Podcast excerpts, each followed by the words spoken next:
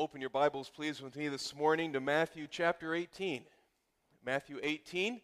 And if you are a guest and you need a copy of Scripture, we have a, a copy under that seat in front of you, as Pastor Michael said. And you'll find Matthew 18 as the first book in the New Testament, Matthew, the Gospel of Matthew, and then we're looking at chapter 18. And you do have, uh, as you can tell, a pretty detailed handout for this morning's study as we press through our series entitled um, The Pursuit of, of the Sheep uh, by the Shepherd, the Shepherd's Reach. And uh, we're going to make some good time here this morning, so hopefully the notes will keep you up to speed with me. As you're turning to Matthew 18, you might have heard the story of the guy who was in his doorway just really struggling with his washing machine trying to move it, and he's stuck in his doorway. And someone on the sidewalk, a passerby, saw his struggle, so he immediately walked up to that doorway and, and started to help that guy. And this struggle went on for 10 minutes. I mean, it was quite a struggle with these two guys in this washing machine in that doorway. Then, during these 10 minutes, there was sweat on the forehead, there were smashed fingers, as you can imagine, there were red faces and grunts. And then finally, inside the apartment, this passerby said to the owner, I thought we'd never get that thing inside. And the owner said, What do you mean inside? I was trying to get it outside. Poor passerby, right? You ever get yourself in the middle of something and you, you're not quite sure what you're supposed to do? You ever find yourself in a situation like that? I'm sure you have. All of us have. And as a church family, you might be feeling that at this point as we return back to Matthew chapter 18, and we, we, we are studying what some have called the moment of truth for every local church. We're studying the topic called church discipline. And we find ourselves looking at Matthew chapter 18 verses 15 through 20, but it's in a context, a moving context of the whole chapter of Matthew 18. Now, we saw last in our last study the words church and discipline don't seem to go together, but we're seeing that there might be a, it might be wise to give this a different name. I mean, instead of church discipline, we now know that we could call this Christian love. Instead of church discipline, we could call this family care. Instead of church discipline, we could just call it real Christianity. We could call it mutual commitment. But what I'm recommending for this series, which you can tell by the, the title of the series, is that we refer to this in our heart at the very least as the shepherd's reach. The shepherd's reach because this whole section of Matthew 18 launches out of verses 12 through 14. Remember these verses? What do you think? Jesus says. If any man has a hundred sheep and one of them is gone astray, does he not leave the 99 on the mountains and go and search for the one that is straying? And if it turns out that he finds it, truly I say to you, he rejoices over it more than over the 99 which have not gone astray. So, it's not the will of your Father who is in heaven that one of these little ones perish. Who's the little ones? That's, that's us, childlike disciples. Who's the shepherd here? It's Jesus.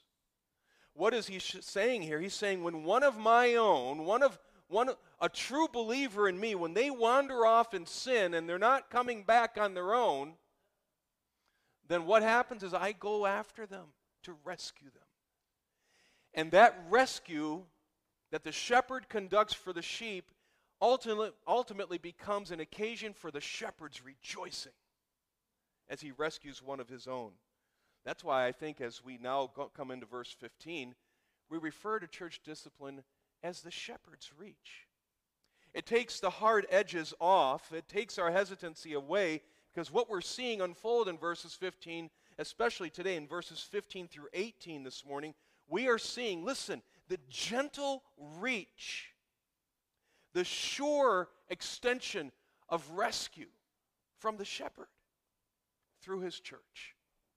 That's what we're seeing here. We've, in our last study on this, we asked and answered some very key questions. We answered why, why do we study this topic in Matthew 18? And, and obviously, the, the short answer is because it's in the Bible. It's in the Bible, it's the next passage. We've answered the question why is it so rare in churches today, even churches like ours? And we answered that question with, with answers such as well, some churches don't punctuate the importance of church membership.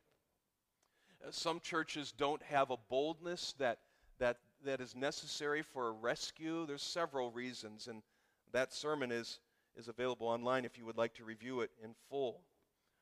But I do want to remind you of something else we, we answered. We answered this question. This is so important as we press into these three verses this morning. We answered this question when it comes to church discipline or the shepherd's reach, what is it that's at stake? Why is this so important? And if we only answer that with one answer, the rescue of the sheep, or, or, or just the, the testimony of the church, we're going to miss so many important layers in this. And I argued in our last study from Scripture that there are five realities at stake when it comes to the shepherd's reach or church discipline. It's, first of all, the glory of God. Secondly, the collective testimony of the church. Thirdly, the spreading of sin from that unrepentant sinner to others. Number four, the correction of the sinner. That is one thing that's at stake, but not the only thing. And number five, the obedience of the church. Will the church obey when the head of the church says, You must do this? There's a lot at stake. So, as we press into this this morning, some of us may still be wondering or asking, What in the world are we supposed to be doing? Think of those two guys in the doorway with the washing machine. Now, come back to us as a church. We're understanding the shepherd's reach. We're, we're seeing that this is an amazing display of love. How are we supposed to do this? It's not so much that we need to be convinced anymore of the reality of this and the presence in Scripture and the expectation of it, but how do we do this? What's the how to? And I want to suggest to you that the biblical blueprint is crystal clear. The blueprint for the process is in verses 15 through 18 of Matthew chapter 18. And I want to read those verses with you right now. If your brother sins, go and show him his fault in private. If he listens to you, you have won your brother. But if he does not listen to you, take one or two more with you so that by the mouth of two or three witnesses every fact may be confirmed. If he refuses to listen to them, tell it to the church. And if he refuses to listen even to the church, let him be to you as a Gentile and a tax collector. I am going to stop reading there at this point. It's in those verses we have a crystal clear blueprint, the how to of church discipline. This isn't left up to our creativity. This isn't left up to our convenience. It's spelled out for us right here in four steps. And I want you to marvel afresh as you see these four steps and marvel at the shepherd and his type of love that he shows to us. Four steps. Step number one. We'll call this confrontation. Confrontation. it's in verse 15. Again, look at the verse. If your brother sins, go and show him uh, his fault in private. And if he listens to you, you have won your brother. I'm calling this one confrontation. But it's here that I want to be and, and, and have to be very candid with you pastorally there are a couple reminders I need to give to you before you get a little trigger happy. Okay? A couple of reminders. The first reminder, I'm going to say why you go. You need to have clarity as to why you would go to a brother or a sister. And the answer is simply this, according to this verse It's because of unrepentant sin. That's the only reason. You say, well, how do you know that? Well, the, the verse says it, verse 15. It says, if your brother sins, go and show him his fault in private. But that's not the only clue that this is dealing with unrepentant sin right here in this context. Now, we could go to other passages as we will this morning and see it as well. But we're just barely out of verses 12 to 14. And just remember the picture intent, our Lord intends to land on his disciples' minds. He, he the shepherd, has a hundred sheep, one strays and doesn't come back on its own. Now, sheep are going to bounce here and there in and out of the flock as the flock moves under the leadership of the shepherd. Uh, they're going to stay pretty tightly compacted, and we have shepherds in our church here that can, that can say that they find security in staying clumped in many cases. But every once in a while, one will bounce off the group and not, and not come back, and will eventually go off on its own. It's not an occasional mistake we're looking at here with the sheep or in verse 15. This is someone who embarks on a harmful trajectory and doesn't have any indication that they're coming back. Keep the picture of the sheep here. Why do we go to a brother or sister who's struggling in sin? It's because they're doing so in an unrepentant way. It says here, if your brother sins, this is a this is a, a, a, Greek word that just means, you know what it means. It means to miss the mark. It means, in God's mind, you are, you are departing from a way of righteousness into a way of unrighteousness, inconsistent with God and His character and His expectations. Now, I do, we have a spray of different translations on a normal Sunday in here, and that's beautiful. That's great. But I'm reading out of the New American Standard. It says in verse 15, if your brother sins, some of your translations have a little footnote there. Some of your translations have another s- statement there, a little phrase. And it reads something like this in your footnote, or in your translation, it's different than mine. It says, If your brother sins against you. Now, I want to talk to you about that little phrase, against you. More of the modern translations will just contain a footnote there, and that's honestly admitting those two words very well could be part of the original autographs, the original manuscript here in the Greek. Uh, but they also could have been, there's indication it might have been added in for clarification by those who copied the scriptures before us, trying to help the reader. And uh, nonetheless, it's preserved in some of the younger translations, more recent, if you will, not in time here in the West, but in the strain of church history. So, what are we going to do with that? I don't think it affects the, the, the, the flow of this text either way. It doesn't change it at all. Because even if it says, if we leave it sh- the shorter reading, which I think is the right reading, if your brother sins, don't forget who he's talking to. He's talking to his disciples in Peter's living room in Capernaum. And who do you think is going to be the first one to pipe up with a question when Jesus takes a breath? It's going to be Peter. It's his living room, it's his habit. And how did Peter hear verse 15? Well, you can tell. Look at verse 21. Then Peter came and said to him, Lord, how often shall my brothers sin? And what are the next two words? Against me. And we know those words are part of the original manuscripts, for sure. So you can have fun studying that on your own. I, I leave it out of verse 15, but include it in the context because of how Peter heard it but it doesn't change the responsibility here.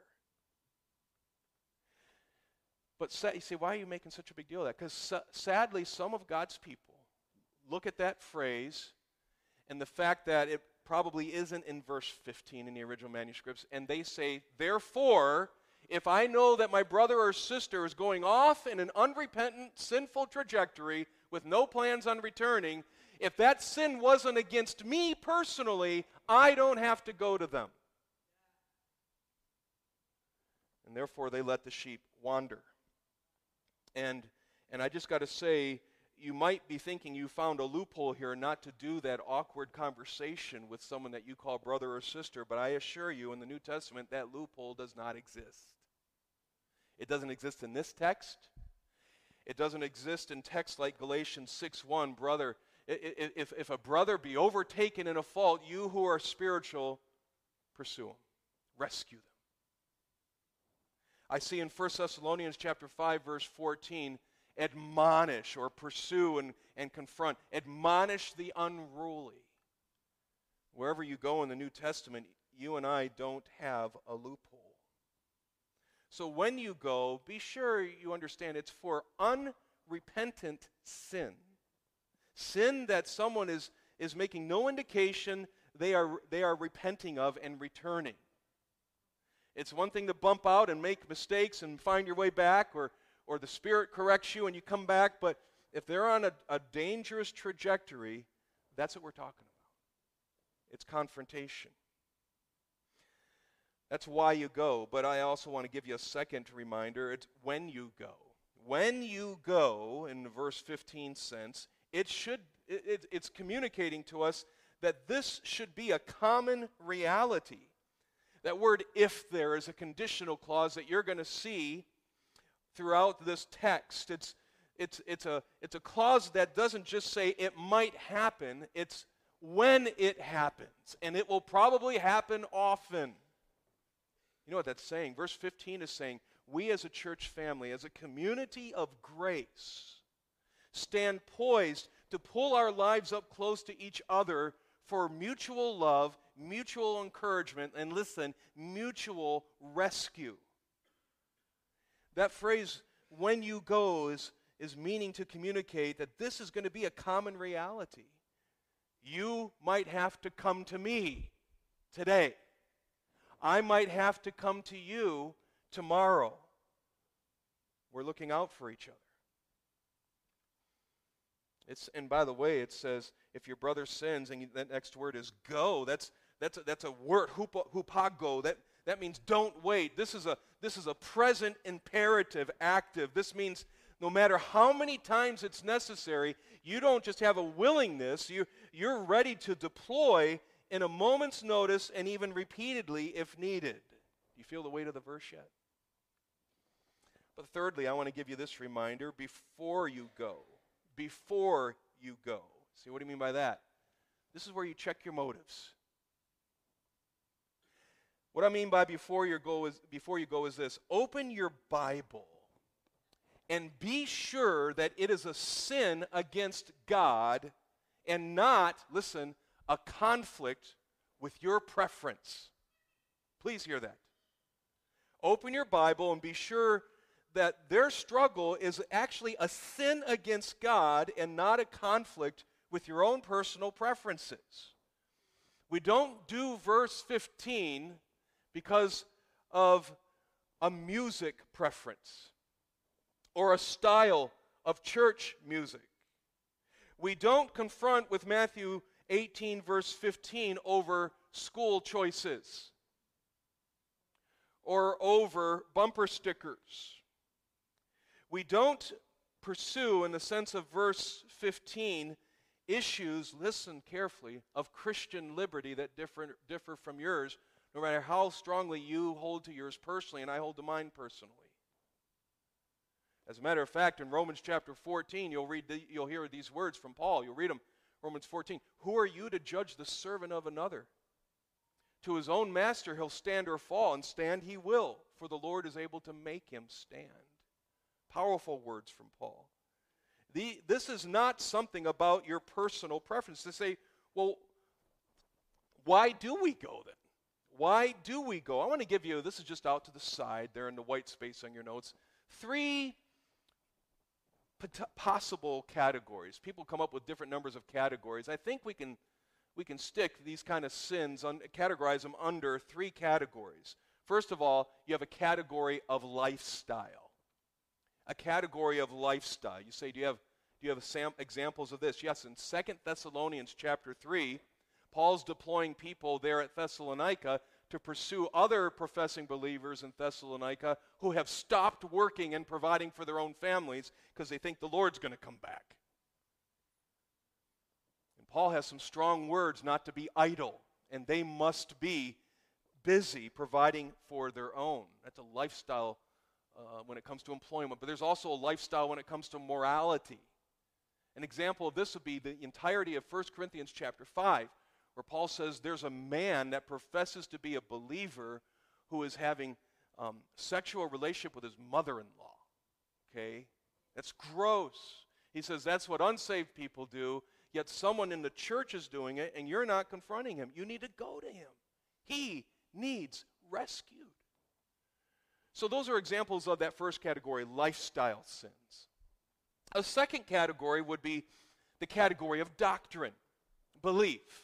This isn't just this isn't a Christian liberty issue. This is gospel truth. Having to do with the deity of Jesus or the work of Jesus to secure salvation. An example of this would be Galatians 1 8 and 9. You know these verses. If Paul says, If we or an angel from heaven should preach to you a gospel contrary to what we have preached to you, he is to be accursed.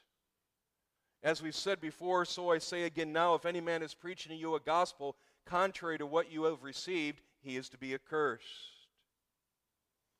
This would be doctrine. A third category, broad category, not just lifestyle, not just doctrine, but the third category would be the issue of the tongue. Factious activity.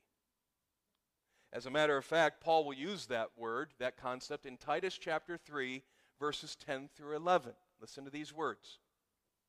Reject, he's writing to the church, reject a factious person after a first and second warning, knowing that such a person is perverted and is sinning, being self condemned. Just an example I think these categories of lifestyle or belief or dissension, factious activity, make good broad categories. I say all that to say this when, when you go, it's not about your personal preferences, it's about something that's near and dear to God. It's near and dear to the truth that He's given to us in His Word. It's not merely finding your favorite list in Scripture, listen, and staying only with that list. See, what do you mean? I, you don't have to turn there, but I mentioned a moment ago 1 Corinthians chapter 5. It's a short chapter. The entirety of that chapter is dealing with church discipline, and we're going to come back to it again in this message, Lord willing, this morning. But there is a list in this passage, and you're saying, well, that's, that's a church discipline chapter. That must be the only list. And I'm saying it's not. It's a list, listen, that's, that's especially pertinent to the struggles at the Corinth church. We're still instructed by this list. I want you to hear it. It says, I wrote you in my letter not to associate with immoral people. See, that should give you a clue there that he's starting with the problems in Corinth. I did not at all mean with the immoral per- people of this world, or with the covetous and swindlers, or with idolaters, for then you'd have to go out of the world. But actually, I wrote to you not to associate with any so called brother if he or she is an immoral person or covetous or an idolater or a reviler or a drunkard or a swindler, not even to eat with such a one. I have good friends in the ministry that limit their categories to just those issues because of 1 Corinthians 5. And I say there are other passages like the deeds of the flesh in Galatians chapter 5 that are much broader, that even that list is left open ended. It's interesting.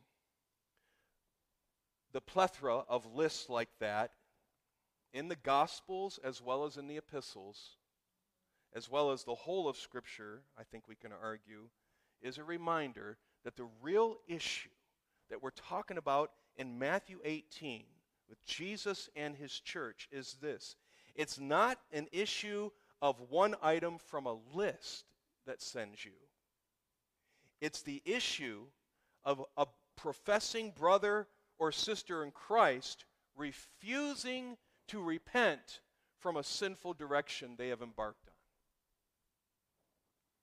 That's important. There's one more reminder for this first step. And it's, I'll call it as you go. As you go to this brother or this sister, as you set up that coffee, as you knock on that door, as you take that walk or that hike, use your open Bible. Keep your Bible open and in play. You don't do verse 15 with a clenched fist. You don't do verse 15 in all caps. You don't do verse 15 from a distance. Think of John, who signs on in two of his letters, I'd rather speak face to face to you, not in writing. That includes typing in the Greek. Just kidding.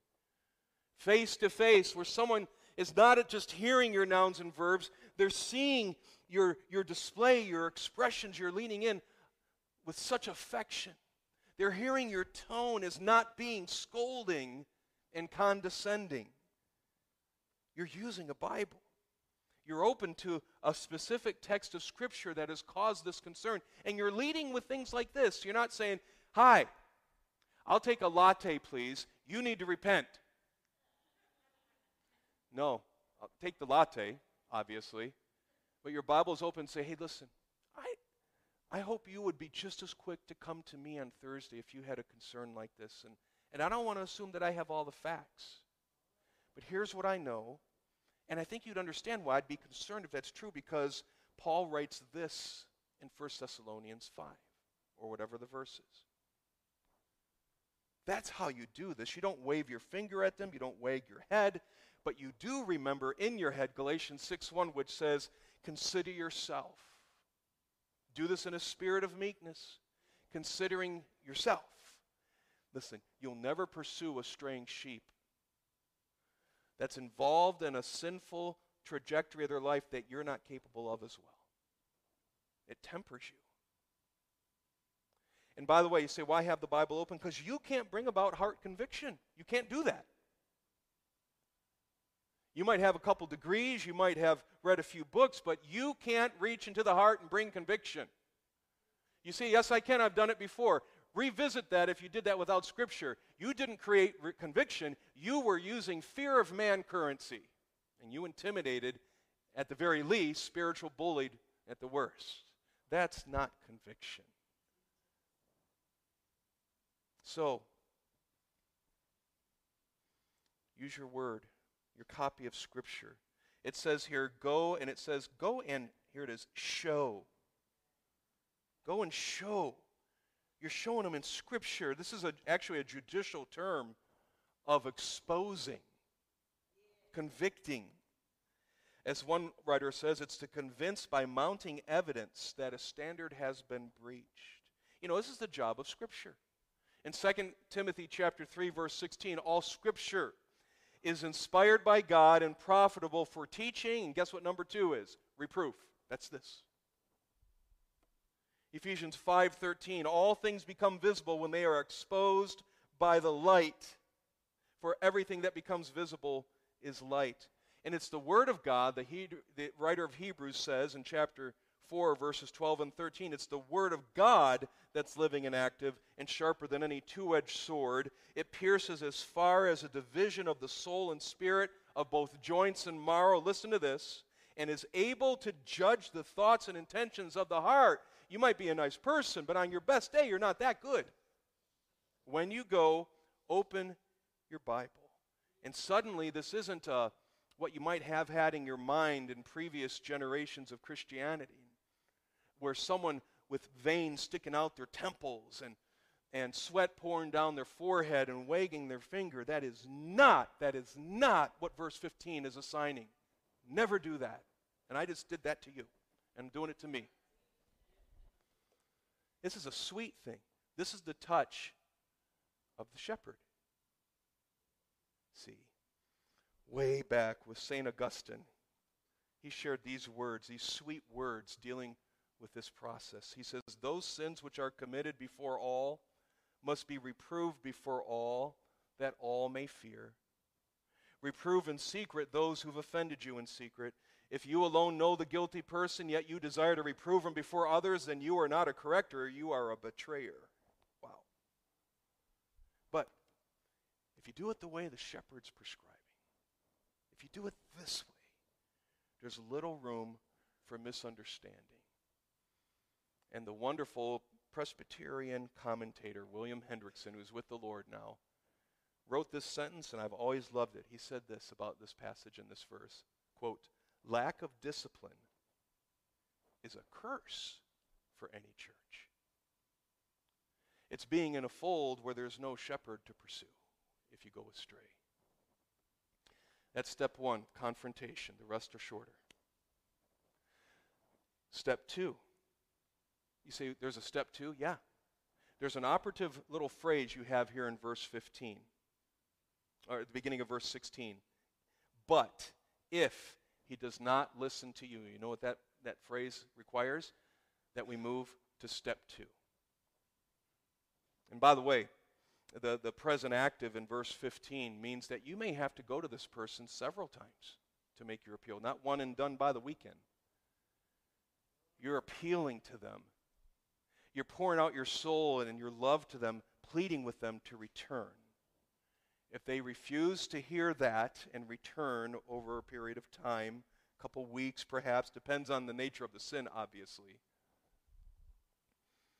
then that's the that's the indicator that we need to go to the next phase. I'm reminded as we go to the next phase of the, an Old Testament passage of God dealing with his nation of Israel.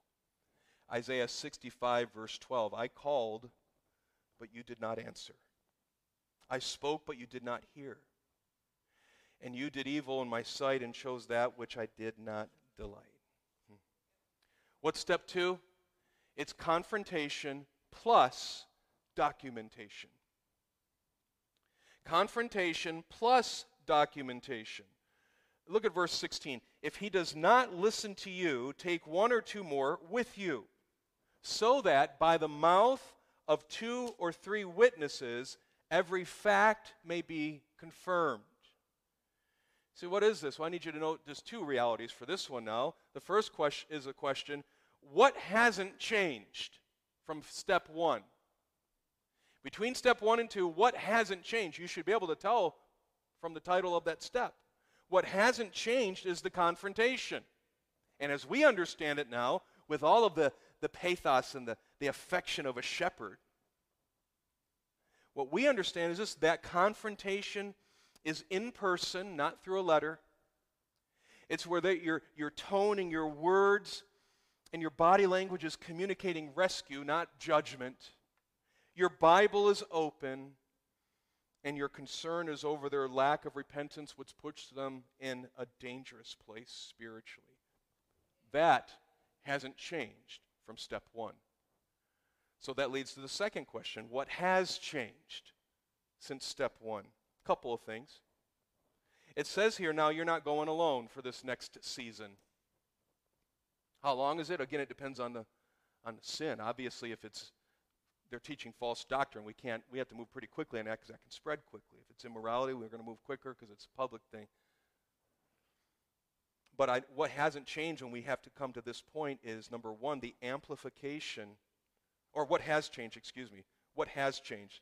It's the amplification of concern. And now it's not just your voice, there's one or two other voices joining with you in pursuing this sheep this work of rescue. So the there's an amplification of concern, but I want to point out something too. It's not just the concern that you are showing um, to this person who is in sin. That's happening. But you understand this is also an amplification of concern that you're expressing to God. Because now it's not just you praying for your friend, it was a private matter in verse 15. But now that circle is getting a little, little wider now circle of knowledge. And with the circle of knowledge getting a little wider, the, the, the sound is, is, is, is starting to crescendo. More voices making an appeal to the person, more prayers going up to God. So, what's changed? Number one, an amplification of the concern. Number two, a verification of the response. It's not just you getting a read on a, on a, str- on a straying sinner. Now you've got other eyeballs on it too. Guess who's accountable in the room now? Not just the person that you're concerned about, but you're accountable now too. And these witnesses are not just sitting on a couch facing the person with you, they're sitting on the chairs watching both of you. Is this really something that needs to go to this level? They're checking the, details of the sin and the non repentance on the one, and they're checking your tone and the content of your concern. Is this legit? This is nothing more than, than what was prescribed in the law in Deuteronomy 19:15. Our Lord is quoting this. Deuteronomy 19:15 a single witness shall not rise up against a man on account of any iniquity or any sin which he has committed. On the evidence of two or three witnesses, a matter shall be confirmed. So, what has changed? It's a growing amplification of concern. There's a verification of their response in your spirit. But number three, what has changed? It's the protection of the goer. Before he was going one on one, she was going one on one, but there's also having witnesses in the room. Uh, there's an element of you yourself as the initial confronter being protected. You're protect, being protected, as I mentioned in the above point, against your own heart that might get wrapped up in emotion and sin because of the non repentance of the other believer. Um, but also, um, just to make sure that that other person wasn't involved in perhaps something with you prior to the initial confrontation. It's just more eyes from the body of Christ on the situation.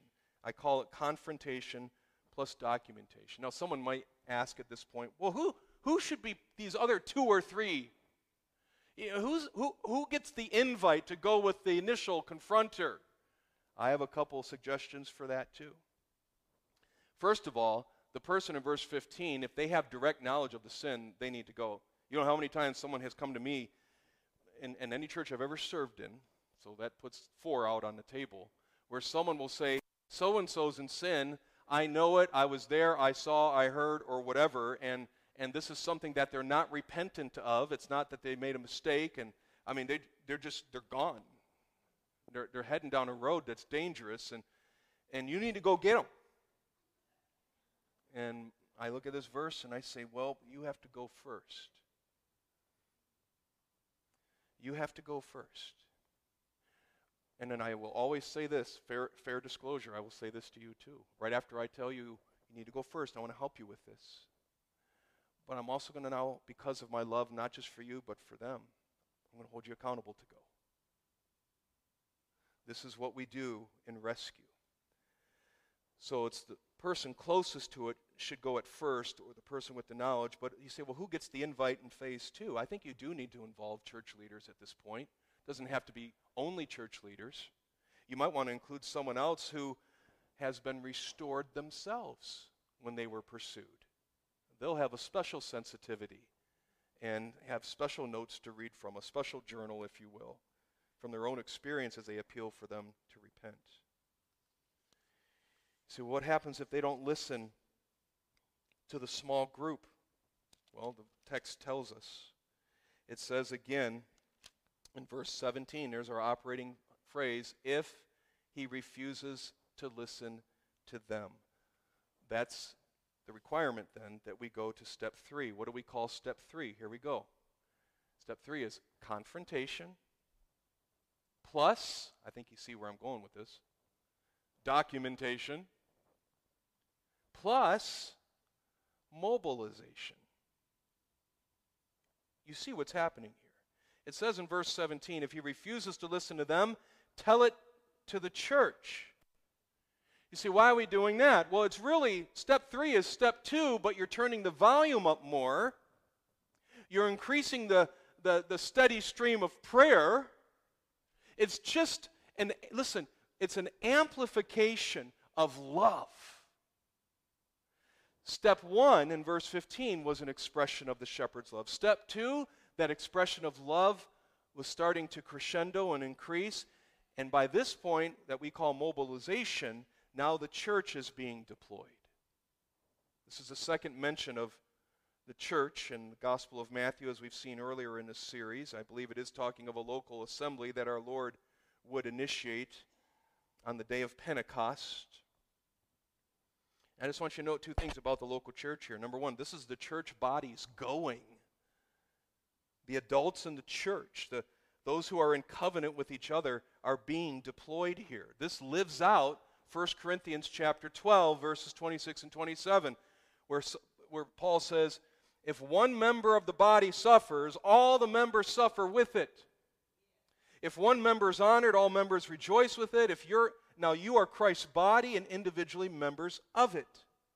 This is also us obeying what Hebrews 10:24 says. Let us consider, let us study how to provoke each other to love and to good deeds.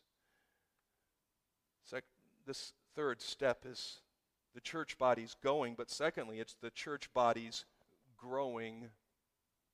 It's the church body's growing. This is living out the wonderful words that we've studied as a church before in Ephesians 5 15 through 16. Excuse me, Ephesians 4 15 through 16. We are speaking the truth in love. And we are to grow up in all aspects into Him who is the head, even Christ, from whom the whole body, being fitted and held together by what every joint supplies, according to the proper working of each individual part, causes the growth of the body for the building up of itself in love. We're leaving the comforts of our preferences and we're moving towards someone to rescue. I always believe that this should be at a service where most members are present. You speak in general terms. You don't give specifics of sin, especially in immoral issues. You refer to the broader category of moral failure. You refer to the broader category of, of uh, drunkenness, theft, etc.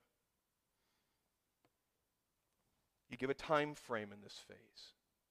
You deploy the church, say, for the next month, we need you to be approaching out of love, and you don't need to know the details, just a general category, and appeal for them to repent and express your love. And we'll reconvene as a church in one month and give the date. And then the teams are deployed. The times I've been involved with this, I can't tell you how sobering it is to the church family. And, and a lot more than just that person's sin starts getting confessed because we see the shepherd loves his sheep like that. Not just that sheep that's gone astray, but me and my struggles. And it's a sweet, sweet culture of a church that matures in this. You say, is it possible that they still won't learn? They still won't repent, even after the crescendo of love, the increase of appeals? Is it still possible? And the answer is yes because it says in the middle of verse 17 if he refuses to listen even to the church, let him be to you as a Gentile and a tax collector. That brings us to step four, one word now excommunication. It's very sobering. It's not a slap on the wrist.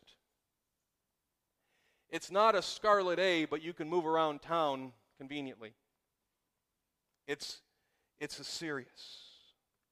I have a question for you. What was Matthew's trade before Jesus made him his disciple full time? A tax collector. He was a Jewish tax collector. In some ways, made it even worse for him. He was rejected by his Jewish fellow men because he collected and even extorted money from his, his, his fellow Jews for the sake of Rome. Yeah, Matthew knew all about what it meant to be outside of the boundaries of fellowship and favor. Maybe that's why it's preserved this way in the gospel that bears his name. My definition of excommunication is this when it comes to church discipline it's to be treated consistently with the way they are living. To be treated consistently with the way they are living. In short, it means to be removed from the protection and giftedness of the local church. From that body that for the past month or so has been appealing to them with an increasing crescendo and number, affirming their love, and the sinning brother or sis, professing brother or sister says, I don't want that. I am not going to repent. Lutheran commentator from a previous generation, solid Christian, evangelical, Lenski on many, so many points, made this statement that I really appreciate. He said, If all the brotherly effort of the church fail, then the church must consider the sinner self expelled and must take due note of the fact and act consistently with that. Though we say the word excommunication, we are acknowledging and, and treating them in the reality of the fact that they have self expelled themselves. Because Christians, true Christians, will at some point come to a place of repentance. I believe it's this fact that John even addresses in 1 John 2:19. He says, "We no longer." Um, oh, he says, "They went out from among us because they were not really of us. If they would have been of us, they would have continued with us." John writes. This is the church is saying, "We no longer recognize you as an unbeliever." We, notice we didn't say they aren't a believer. We can't say that. We don't know the heart. But if we are saying this, we no longer recognize you as a believer because you are not responding to God's word and repenting. In short, we can't vouch for your re- regeneration. We're not saying it's not true, but we don't see it. For now, it's been it could be 2 months there's been appeals to you to repent out of love, not scolding, and there's no sign of life. If you read through 1 Corinthians 5, we're almost out of time, you have to do that. 1 Corinthians 5, you can't miss the mention of complete separation, the concept of separation. There's an inside of the church. Paul's talking in 1 Corinthians 5 of those within the church and those who are outside the church, who are put outside, and we'll even call that the domain of Satan. This is not his domain in here. He's saying there's an in and there's an out. And at this point, they need to be placed outside of the fellowship. Not merely take their name off the roster, not merely take away their vote, not merely you can't come to the Lord's table, not merely, as I heard one church, we have a back row reserved for you if you're undisciplined. It's creative. No, if those five things are at stake, including the spreading of sin that we talked about, they are not allowed to be here to let their yeast permeate the whole lump.